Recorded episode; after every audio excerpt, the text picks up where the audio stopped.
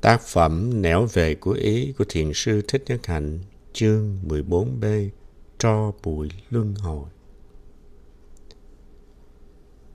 Steve ơi, viết cho Steve tới đây đột nhiên hình ảnh hàng cây trụi lá của mùa đông Princeton hiện về rất rõ trong óc tôi.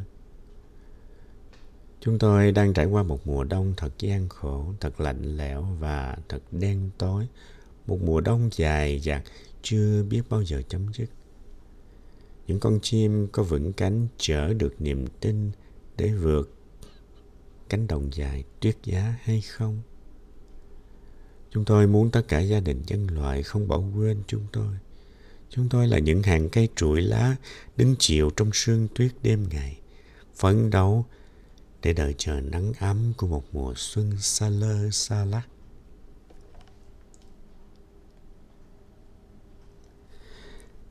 Steve à, trời đang đổ một trận mưa lớn á. Ở Sài Gòn, phòng tôi chắc chắn là lại dột rồi. Không phải là vì máy tôn bị thủng, mà tại vì nước mưa tạt ngang, luồn qua trần nhà rồi rịn qua kẽ hở của trần nhà, làm bằng bìa cứng có nẹp gỗ. Tôi phải lấy nhiều thứ để hứng kẻo ướt nền nhà.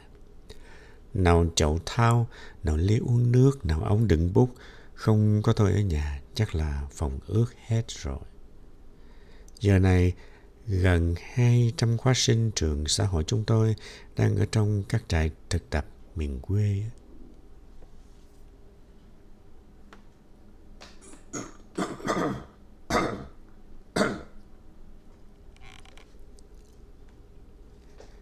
Steve ơi, ngày mai sẽ ra sao? Điều đó tôi không thể nào nói cho Steve nghe được. Nhưng mà dù cái gì xảy đến cho tôi, cho chúng tôi hay cho Steve, tôi tin cái đó cũng sẽ không thể nào làm lay đổ đức tin của chúng ta được. Bởi vì đức tin của chúng ta không phải đã được căn cứ trên một điểm tựa di động và vô thường. Đức tin của chúng ta không bắt nguồn từ những nhận thức siêu hình. Đức tin của chúng ta là sức mạnh của tình yêu, một thứ tình yêu không có điều kiện, không cần sự đền đáp, không bao giờ bị lay đổ bởi một sự phụ bạc. Tôi muốn đề cập tới vấn đề mà lâu nay tôi muốn nói cho Steve nghe nhưng chưa có dịp nói. Một lần nào đó, tôi có nói với Steve là ta phải ươm vấn đề của ta trong chính bản thể ta, linh hồn ta, xương máu và tủy não ta. Rồi tự nhiên một ngày nào đó thấy được những liên hệ giữa nhận thức và hành động. Nhận thức ở đây không phải là phần kiến thức suy luận. Nhận thức đây là tất cả cảm thụ và sở nghiệm tâm linh, điều mà ta khó có thể chia sẻ với kẻ khác bằng phương tiện diễn tả ngôn ngữ và khái niệm. Cái tình yêu mà tôi nói đây, nó sinh trưởng trên căn bản tâm lý của chúng ta – đã đành rồi mà là thay sự tàn hoại hoặc dần dần hoặc đột ngột của căn bản tâm sinh lý ấy cũng không có ảnh hưởng gì đến nó nữa. Tôi muốn nói đến tình yêu màu nhiệm ấy. Trong trường hợp tình yêu, người đời thường nói sự phụ bạc hoặc sự phơi bày trắng trợn mặt thật của đối tượng yêu thương có thể khiến cho tình yêu bốc khói. Nhưng ở đây, tình yêu không bao giờ bốc khói không bao giờ suy diễn một hào ly bởi vì tình yêu đó hướng tới một đối tượng vô ngã Steve ơi, tôi muốn kể Steve nghe câu chuyện này. Năm kia khi ghé London, tôi được đi xem British Museum. Trong những thứ tôi để ý nhất, có một xác người hóa thạch trong một ngôi mộ cát chôn cách đây gần 5.000 năm, nghĩa là 3.000 năm trước Thiên Chúa Giáng sinh. Ấy. Kiểu chôn thời ấy khác xa với kiểu chôn bây giờ. Người ta đặt xác người chết khum, nghiêng nghiêng, hai gối co lên, mặt, hai tay và hai chân đều quay về phía tay trái xác người hoa thạch còn giữ được nguyên vẹn mọi chi tiết. Tôi thấy những lọn tóc. Đây là xác đàn ông. Tôi thấy mắt cá nơi hai chân. Tôi thấy những ngón tay, ngón chân nguyên vẹn. Năm nghìn năm, người ấy đã nằm như thế và sức nóng của cát trong buổi đầu đã giúp người hóa đá. Đây không phải là xác ướp đâu, Steve đừng lẫn lộn nhé. Tôi thích đứng ngắm cảnh tượng này và trong lòng cảm thấy một thứ rung động khó tả. Một em đã bé đi với tôi chừng 8 tuổi, xinh đẹp, ngắm cảnh tượng ấy một hồi, rồi bá lấy áo tôi hỏi một cách lo lắng. Will happen to me? Rồi con có bị vậy không hả ông? Tôi rùng mình, nhìn lại nụ hoa nhân loại mơn mởn, yếu đuối và nhỏ bé. Không một khí giới tự vệ đó, dù là khí giới tư tưởng và vội vàng trả lời. Không không, không bao giờ con lại bị như thế đâu. Em bé an lòng.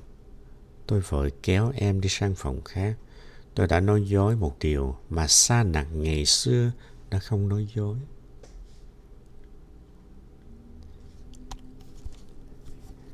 Nhưng mà ngày mai lại, công việc bề bộn làm tôi quên khuấy đi mất cái thân người hóa thạch kia. Rồi mấy tuần sau đó, tại một con đường ở Ba Lê, họp mặt với các bạn sinh viên bên đó, tôi được vặn cho nghe vài bản nhạc Việt Nam của ban Thăng Long trình diễn. Và trong một giây phút nào đó, nghe giọng cô Thái Thanh, tôi bỗng thấy hiện ra rõ rệt tất cả những dây thanh nơi cổ họng của cô ca sĩ nổi tiếng mà tôi rất ưa chuộng. Tôi thấy được hết những hạch tuyến nơi cổ họng, những tế bào, những bộ phận lớn nhỏ đã phụ hòa với nhau để phát ra những âm thanh trong, ấm, thanh tao và chịu kỳ kia.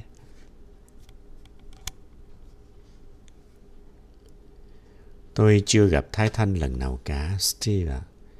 Hãy nghĩ rằng cô ấy trẻ, đẹp và đầm thắm như giọng hát của cô và chỉ giữ lại từng đó thôi. Nếu ta nghiêng mình lệch đi một tí, bình diện với thời gian thay đổi, thì cô Thái Thanh đã ở bệnh kia từ bao giờ rồi. Ví dụ, 5.000 năm về trước hoặc 5.000 năm về sau. Băng nhựa không phải là những tế bào sinh lý, không phải là những nước bọt, không phải là những dây thanh, không phải là những tình cảm len lỏi lả lướt trong giọng hát. Nhưng băng nhựa cũng phát ra đúng những âm thanh mà cô Thái Thanh năm nghìn năm trước đây đã phát ra bằng cổ họng xinh đẹp của cô. Băng nhựa đã chữa lại và băng nhựa chữa lại gì? hay là một lời nhắn nhủ, một tờ thông điệp có thể gây đau nhất cho con người mà cũng có thể tạo nụ cười giải thoát trên môi con người. Một trận gió thổi qua sa mạc, các bụi tung trời. Tôi nhớ hai câu thơ của thiền sư Trần Thái Tông.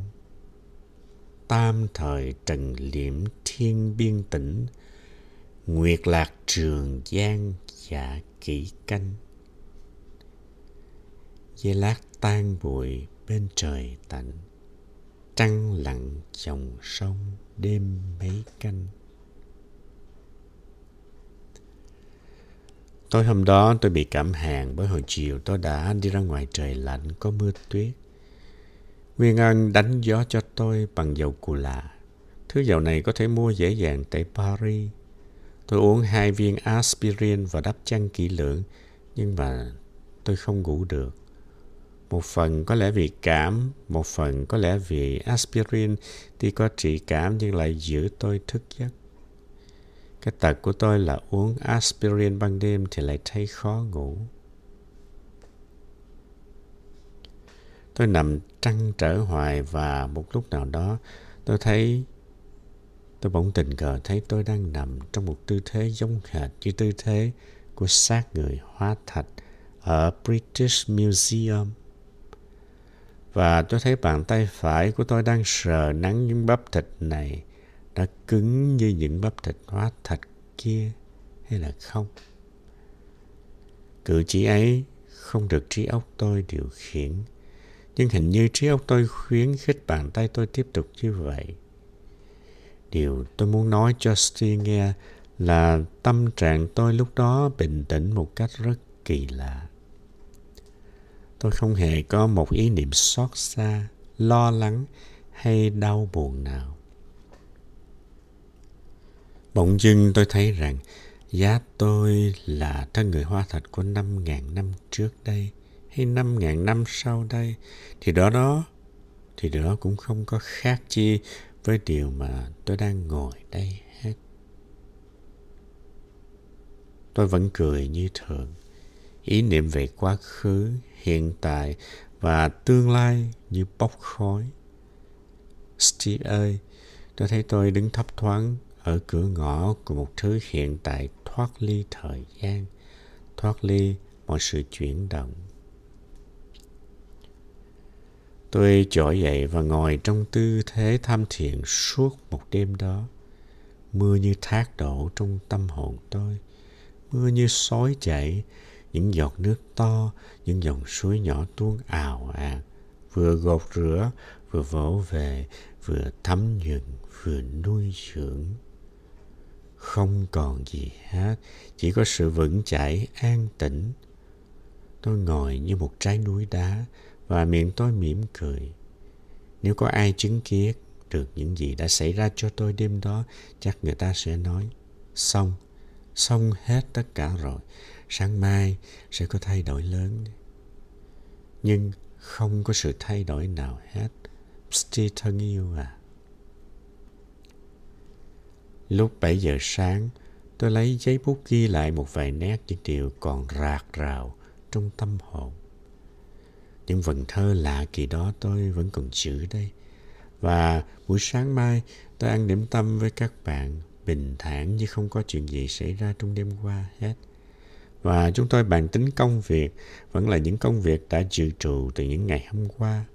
Những công việc cho tương lai. Xin nghe không? Cho tương lai. Nghĩa là tôi đã được đặt trở lui trên bệnh viện không thời gian ước lệ cũ tôi bàn với các bạn trẻ về từng chi tiết của công việc và chính tôi cũng ngạc nhiên không hiểu tại sao tôi lại có thể làm công việc đó công việc mà người chứng kiến hiện tượng đêm qua có thể xem như là không dính líu gì tới con người đương sự hết. Đối với đêm qua, tất cả công việc hôm nay phải hoa đốm hư không? Đứng ở hôm qua nhìn thì nó khác, đứng hôm nay nhìn thì nó khác. Nó không phải là hoa đốm hư không? Có một điều rất rõ rệt là tuy tôi đề cập đến mọi chi tiết của công việc một cách kỹ lưỡng để hết tâm ý vào chúng nhưng tâm hồn tôi lúc đó thật là bình thản, thanh tịnh, không náo nức, không khiếp sợ, không lo lắng tôi thấy tôi có thêm nhiều sức mạnh và tâm hồn tôi được gạn lọc, trong sạch hơn nhiều. Một đêm như thế quả có thể thay đổi được cả cuộc đời chúng ta. Và một đêm như thế lại sẽ mở cửa cho những đêm khác như thế. Tôi sẵn sàng để trở lại. Tôi thấy diện mục của tôi nó phản phất đâu đây. Lần đó tôi suýt tóm được nó. I was about to break through. Vấn đề liên hệ giữa cái thế giới nội tâm và thế giới hành động. Steve ơi, có thể vì câu chuyện vừa kể của tôi mà sáng tỏ một chút ít đối với Steve nghe hồi nãy đó. Nó nằm ở đâu? Có lẽ những dòng tôi viết thật bất lực. Mà thôi, có lẽ Steve cũng không cần thắc mắc làm gì. Ngày mai nếu thế giới yên lành, Steve sẽ về thăm Phương Bối. Phương bói ngày xưa tạo dựng cho chúng tôi tình yêu.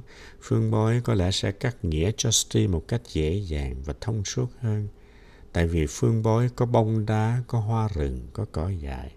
Phương bói có một cái nhà thượng đã bị cháy tiêu tan, chỉ còn một đống than đen với những xác cột cháy nám đó. Bây giờ có lẽ đã mọc lên nhiều thứ nấm dài rồi.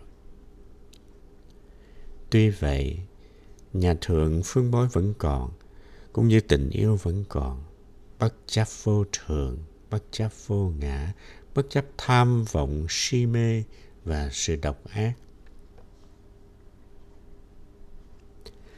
Ngày mai, nếu chúng tôi có cháy thành tro bụi thì tro bụi ấy cũng sẽ là tình yêu. Chúng tôi lúc đó là tro bụi sẽ thấm vào lòng đất, sẽ làm chất bón tươi tốt cho một loài hoa, nở những bông hoa cho loài người, những bông hoa không biết oán thù là gì. Chúng tôi sẽ luân hồi trở lại bao nhiêu lần, hoặc là hoa, hoặc là cỏ, hoặc là chim, hoặc là mây hay bất cứ hình thái nào, hiện tượng nào. Chúng tôi muốn trở lại hoài, trở lại để mà mang đến cho con người bức thông điệp tình yêu bất diệt ấy. Cũng như bọn trẻ con đang nghêu ngao hát ở ngoài đường vậy. Yêu mến người mãi mãi, yêu mến người không thôi, yêu mến người tay nắm tay. Tạm biệt Steve.